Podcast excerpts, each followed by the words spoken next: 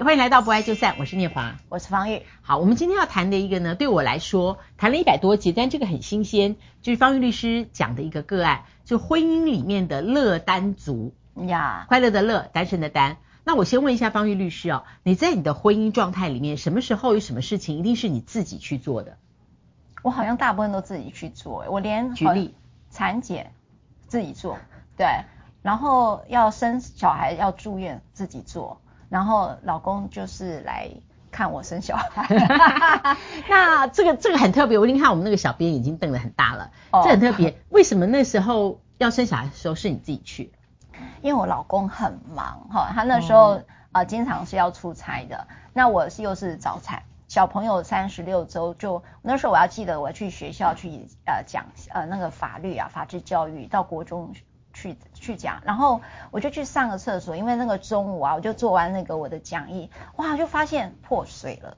那破水的时候，我那时候一第一个就是大家觉得对不起自己的孩子了，怎么没有把自己照顾好哈？那我就开始交代，开始要安排住院嘛。那我先生是在外地，那时候正在忙，所以我就很担心他，因为知道这个讯息会很紧张，要赶回来，所以我就把这个整个事情都安排好了，等到他。呃，从外地回来的时候再来医院看我，那时候我就大概就是要生产的状态。Oh, OK。那至于产检，我我那我那个医院哈，我发现很可爱，去那产检很像点自助餐，就是好多人哦，然后就一颗一颗西瓜在那边摸。那这件事情其实真的不太需要老公陪，因为就在那边点自助餐的概念啦。所以，但是我为什么特别提到这个经验，是因为我曾经办过一个呃案子。很多的女性对于老公没有陪老婆去产检这件事情，还有缴那个产检费这件事情是相相当的不满的。嗯，她应该是不满说老公竟然想都没想到要不要我陪你去。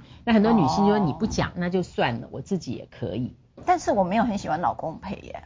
OK，那我的乐单组在婚姻里面的乐单状况，我想要去看电影啊，比方说所有的爽片我都不喜欢看。哦，对，啊，就像。我先生会一直说，那你到底要不要去看第七集《A Mission Impossible》？我说我知道每个人都说很好看，而且有我们有朋友看过两遍了。我说你赶快找儿子自己把它看掉，这样子。那比方像叶问，我先生每一集都是进戏院看的。我叶问需要看戏院了。OK，对，然后我呢都是电视有重播的时候，我就顺便看一看。那我这样顺便呢也把每一集或坐飞机的时候看一下，也都把它补全了。哦，所以在看电影这件事情上面，我是绝对的乐单，因为我，我跟他都不会屈就对方喜欢的片子。哦，那我想更多，我还有喝咖啡的时候，我一定乐单。为什么？我觉得一个人喝咖啡阅读是非常开心的事，我不会找朋友，就真的一个人。哦，所以对面如果做一个无声的老公，也不也。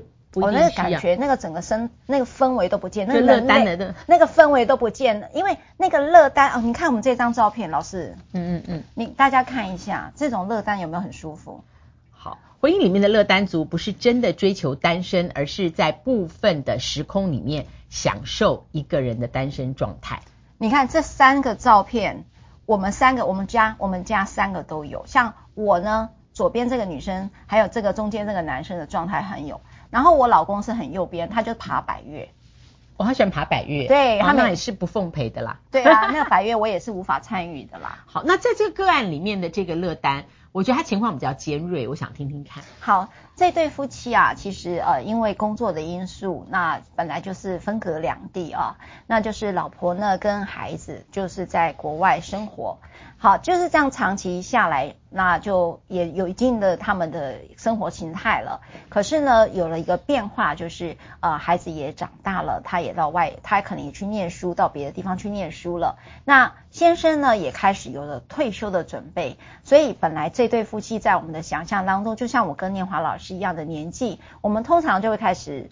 想要去过一个呃游山玩水的日子哈，那或者是一个呃只有你跟我的日子，那本来以为这种分隔两地的这个原因不见了，因为孩子就学跟啊、工作的因素都不见的时候，终于可以过着两个人的生活的时候，突然老公说他不行了，他说我觉得我单身已经习惯了，所以他就对于这段婚姻就突然有了想象，如果说要恢复到一个共同生活的一个呃。这种双人枕头的日子，他没办法，那就起了一个离婚的念头。那太太原来在国外，嗯，先生在台湾，好不容易生命阶段两人可以住在一起了，那先生选择离婚，我比较可以真正保持我想要的单身状态。是的，是的。那现在这个总不会搞到诉讼离婚吧？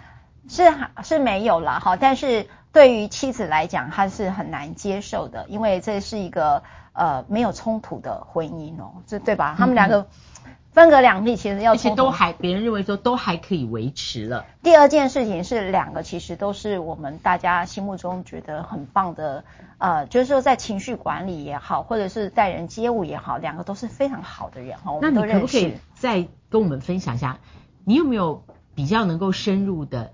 体贴或了解到他先生真正还想乐单的原因，因为我相信现在很多 viewers 还有听友，你一定会想说，他先生是不是这几年其实有另外一个亲密关系，太太不知道，所以他不想跟太太呃退休后一起住。目前听起来不是，不是他。那你所了解他先生真正的，他就是他不想改变他的生活情境。好，我谢谢聂老师讲哈，就是说其实我遇到很多的中年男性都有类似的情形，并不是那么。不是那么个案，它其实变成一个普遍现象。也就是说，很多的中年男性，他半大半辈子，他觉得为了妻儿付出了就是工作，那么到了。呃，人生的下半场，你可以把它称之为中年危机啦。也就是说，中年会有一个转折点。那么，也就是说，我的事业也没有办法再往上升了哈。那他在这个情形，就希望要找到我的下半生是要做什么？呃，我为妻为儿，我已经大半日子，呃，大半年都已经这么辛苦了，我难道没有办法回到一个不需要肩负妻儿责任的单身生活吗？哈，那。呃，像我有一个朋友，他也是类似的情形，然后我就问我这个男性朋友，你老婆真的对你很好，给你的自由度真的很宽呢？哈，那像太平洋一样宽，你到底为什么一定要跟你的老婆？因为我都认识，他就说不是，那个单身是一个心理的状状态。我说，可是你老婆也没有要你照顾她呀，哈，她也反而可以照顾你。他说，可是我只要在丈夫的角色里，我就觉得我对她要负很大的责任。我光想到这件事情，我心里就很难受。譬如举例来讲，呃，我想要去游山玩水，我想要一个人，像刚才讲，譬如说我想要去爬百岳，那。我，你老婆说可以啊，她说，可是她的可以，我一样心里受到拘束。我觉得她现在身体不舒服，我怎么可以远游呢？所以她觉得那个心理上的障碍跟责任感，她是无法跨过去的。她说她一定要去角色，不然她没有办法继续这段婚姻。后来我那个朋友就真的因此而离婚了，可是他三不五时都在他老前妻家，也是说。嗯嗯他虽然离婚了，但他真的就关系变好朋友，所以他只要像去看电影，像老师刚才讲看电影啦、听演唱会啦，哈，或者是去哪里，有时候约哎，约约他前妻说我们要一起去嘛，好，所以去角色化之后，他们的关系是那个距离对他来讲是刚刚好的距离，所以像老师问我说怎么去看待这个男性，对我来讲，中年本身就是一个很多人重新盘整的日子。好，他的时段就是在我要盘整，我要下半生怎么样过我的日子，只是如此。有时候，有时候就是这样而已。对，我想要你刚刚讲的去角色化，真的有可能，就是有的男性，我认得他越是在这个婚姻生活里面，他负担了非常多元的角色。对，啊，由于他的责任感，就是孩子大部分是他照顾，然后他照顾他自己的父母，那同时他也照顾他自己的妻子，无微不至。那走了很长一段路以后，当孩子都可以独立的时候。他会非常非常想要一个人，对，我觉得那个非常想要还原到一个人，或者重新变成一个人的状态，也就是说，他希望他的生命里面为别人负担的责任都可以放下。对，他真的是这样。我还有一个朋友也是，他行李都已经拖出来了，结果突然家里一通电话，他又把行李放回房间。我那时候我这个男性朋友说，他我另外一个男性朋友。他说那时候的感觉他好痛苦哦，他就是一通电话，这个责任又回来了，所以他又把那个行李，因为他没有办法做到真正的不愿意再承担这件事情，因为他个性真的是一个很负责任的人，所以有时候透过一个配偶栏的空白这件事情，对他某种程度的仪式感，也就是说，也许你这通电话来，我我会到医院去照顾你，但是我至少去了这个角色的时候，我心里是另外一种感受。我就在准备这集的时候，我突然想到这个婚姻的誓词哦，嗯、呃，在酒店或餐厅结婚我不知道，但如果你是在 church 结婚的时候，大部分这个誓词一定会用到嘛，直到我们死亡才将我们两个分开，till death takes us apart。嗯嗯。务实的来讲，我觉得以后要不要有这种婚姻誓词？我真的是非常务实的来讲，因为是说我们之间的爱，这个这个我们这个 bonding 是一直到死亡才能把我们两个分开。哇！我想说，婚姻这件事情跟婚姻的誓词，是不是要念这样的誓词？我觉得可以重新想，如果婚姻是人生的一种状态，嗯，是人生的一个选择，请问这个选择跟状态要不要锁死在答应了就不可以改变？对，我我觉得有时候我们的承诺太天真了哈，就是说，譬如说我承诺白头偕老，我承诺至死不渝哈，海市蜃楼这样，不是海市蜃楼，海市蜃楼讲出真心话，就是那是假的，我一直说那是假的哈，就是说。海誓山盟的话啦，有时候就是海市蜃楼哈。那有时候这个就是一个想象，我们只能说在那个 moment，我们都带着这样的期待跟想象来做出这样的承诺。可是有时候实际上是真的是困难的。但是当你发生到困难的时候，我比较想要讲的是，你如何去告诉别人你困难了。那个方法跟态度是最重要的。我觉得像刚才我讲这个例子里面，这个小故事里面，我觉得你怎么，你用什么态度去跟你太太讲，我想要回复乐单呢？我想要一个人的生活呢？那其实像我老公啊，一天到晚在看那个一个人的深夜食堂，嗯，没有。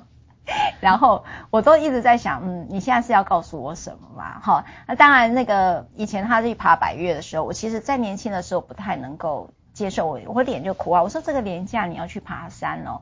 他说你不要这样。我说好啊，那你去啊。他就说你这个表情跟你这个态度，他就觉得你并没有，你觉得我去是是应该要歉疚的，他应该对你亏欠的。他是这样跟我讲，我就说。难道我要很高兴你去吗？对，可是我到这个年纪，明白他那个那时候的负担啊，所以我现在就觉得，哇，你可以爬山，你就赶快去啊！哈，如果能够一个人开心，我觉得终究是希望你很开心的。我觉得如果夫妻之间不要用婚姻这两个字这么表浅的来看，而是我跟你的关系，我终究会希望你是幸福的。那所以。